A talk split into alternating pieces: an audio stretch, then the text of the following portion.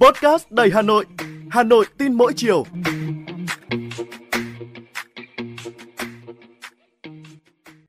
Xin chào bạn, tôi là Võ Nam, người đồng hành cùng với bạn trong số podcast Hà Nội tin mỗi chiều ngày hôm nay.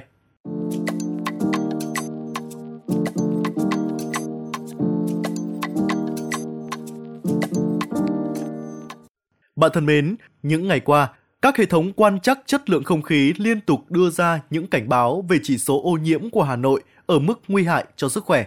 Hà Nội hiện đang trong giai đoạn ô nhiễm không khí ở mức độ cao nhất trong năm. Từ tháng 11 đến nay, rất nhiều ngày tình trạng ô nhiễm không khí Hà Nội ở mức xấu. Để ý quan sát, chúng ta thường xuyên thấy những lớp sương mờ trắng đục vào buổi sáng. Lớp sương này có hôm còn kéo dài cả ngày. Sáng ngày mùng 3 tháng 12, ứng dụng IQE liên tục xếp Hà Nội trong top 10 thành phố ô nhiễm nhất thế giới. Lúc 8 giờ 30 phút sáng ngày 3 tháng 12, ứng dụng IQE còn ghi nhận chỉ số chất lượng không khí AQI ở Hà Nội cao thứ ba thế giới với chỉ số ở mức 182, không tốt cho người nhạy cảm. Lúc 11 giờ cùng ngày, điểm đo 556 Nguyễn Văn Cử, quận Long Biên thuộc Cục Kiểm soát ô nhiễm môi trường, Bộ Tài nguyên và Môi trường, hiển thị chỉ số chất lượng không khí AQI ở mức 160, mức không khí xấu. Cục Kiểm soát ô nhiễm môi trường cảnh báo, những người bình thường bắt đầu có các ảnh hưởng tới sức khỏe. Nhóm người nhạy cảm có thể gặp những vấn đề về sức khỏe nghiêm trọng. Theo Sở Tài nguyên và Môi trường Hà Nội, số người tử vong do các nguyên nhân bắt đầu từ bụi mịn của Hà Nội là gần 5.800 người mỗi năm, chiếm 32% trong tổng số của miền Bắc. Đó là con số rất đáng báo động. Vậy thì không khí Hà Nội ô nhiễm như vậy là do đâu? Có lẽ đó là câu hỏi lớn rất nhiều người muốn được lý giải. Qua quá trình thực đo mới đây, các nhà khoa học đã chỉ ra rằng khoảng 1 phần 3 lượng bụi PM2.5 có trong không khí đến từ các nguồn tại chỗ ở Hà Nội, trong đó phát thải từ giao thông là nguyên nhân hàng đầu. Hà Nội hiện có hơn khoảng 6 triệu xe máy, thì đến 70% là xe sử dụng trên 5 năm, thậm chí là xe cũ nát, không có thói quen bảo dưỡng hàng năm. Khói thải từ xe máy khiến mức độ ô nhiễm của Hà Nội cao hơn hẳn Đà Nẵng và thành phố Hồ Chí Minh. Biết là như vậy, thế nhưng mà để cấm xe máy không đạt chuẩn khí thải là rất khó. Xe máy cũ, thậm chí là nát, vẫn lưu hành trên mọi con phố. Hiện tại thì chưa có một chế tài xử lý loại xe quá hạn sử dụng này.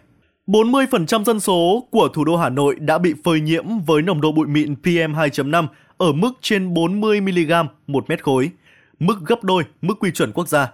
Đó là kết quả từ năm 2015, nhưng có lẽ con số này đến nay cũng không giảm, bởi gần 8 năm trôi qua, vấn đề ô nhiễm do giao thông vẫn chưa được giải quyết.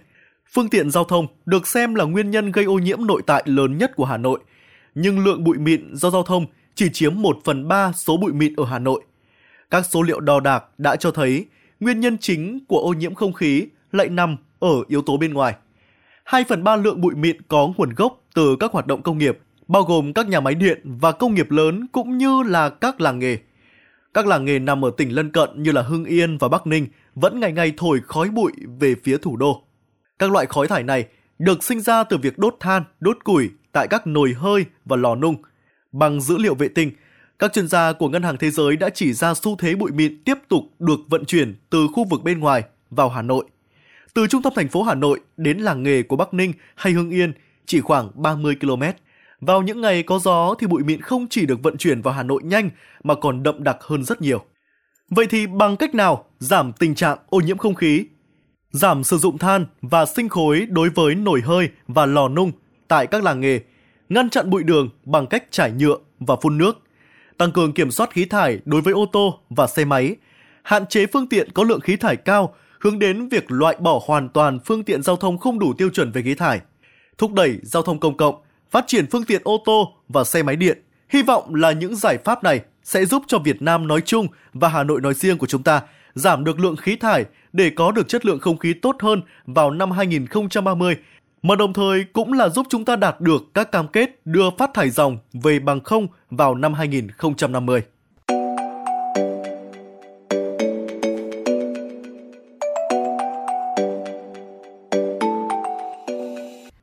Mời bạn tiếp tục đồng hành cùng với podcast Hà Nội tin mỗi chiều cùng với Võ Nam. Xin được chuyển sang một thông tin đáng chú ý khác.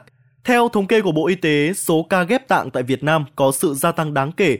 năm 2014 là 283 ca, thì năm 2022 đã tăng lên 1.004 ca.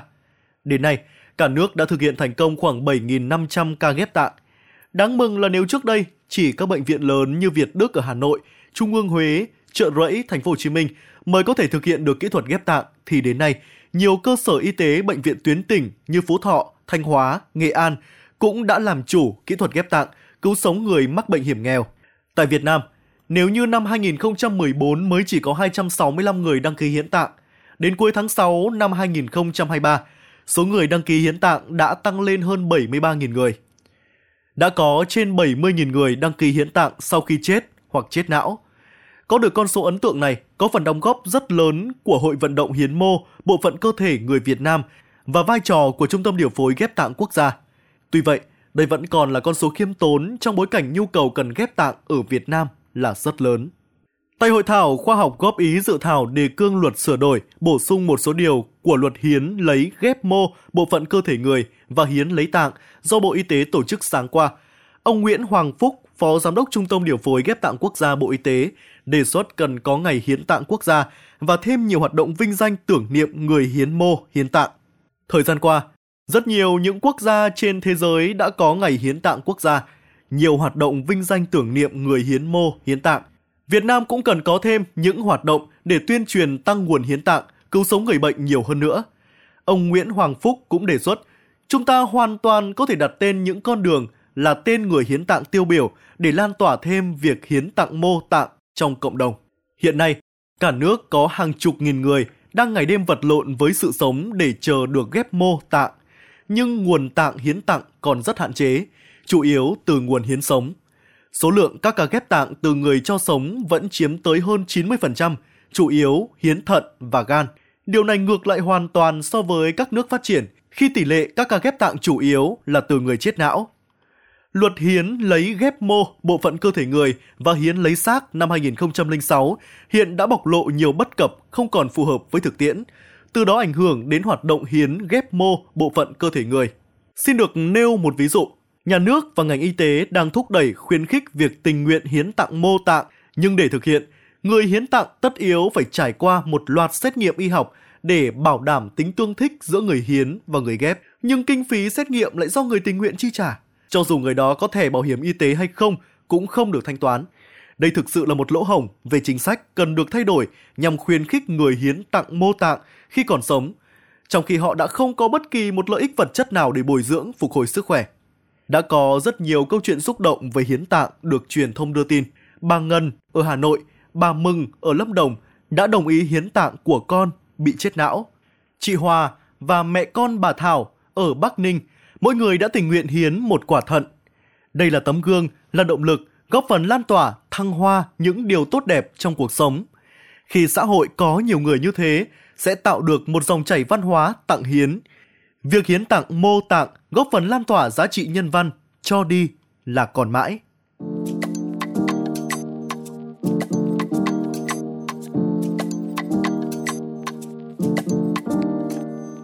Bạn thân mến, bạn vừa nghe podcast Hà Nội tin mỗi chiều của Đài Phát thanh Truyền hình Hà Nội. Các bạn có điều gì muốn trao đổi? Hãy để lại bình luận bên dưới để chúng ta cùng bàn luận trong những số tiếp theo nhé. Còn bây giờ, xin chào và hẹn gặp lại.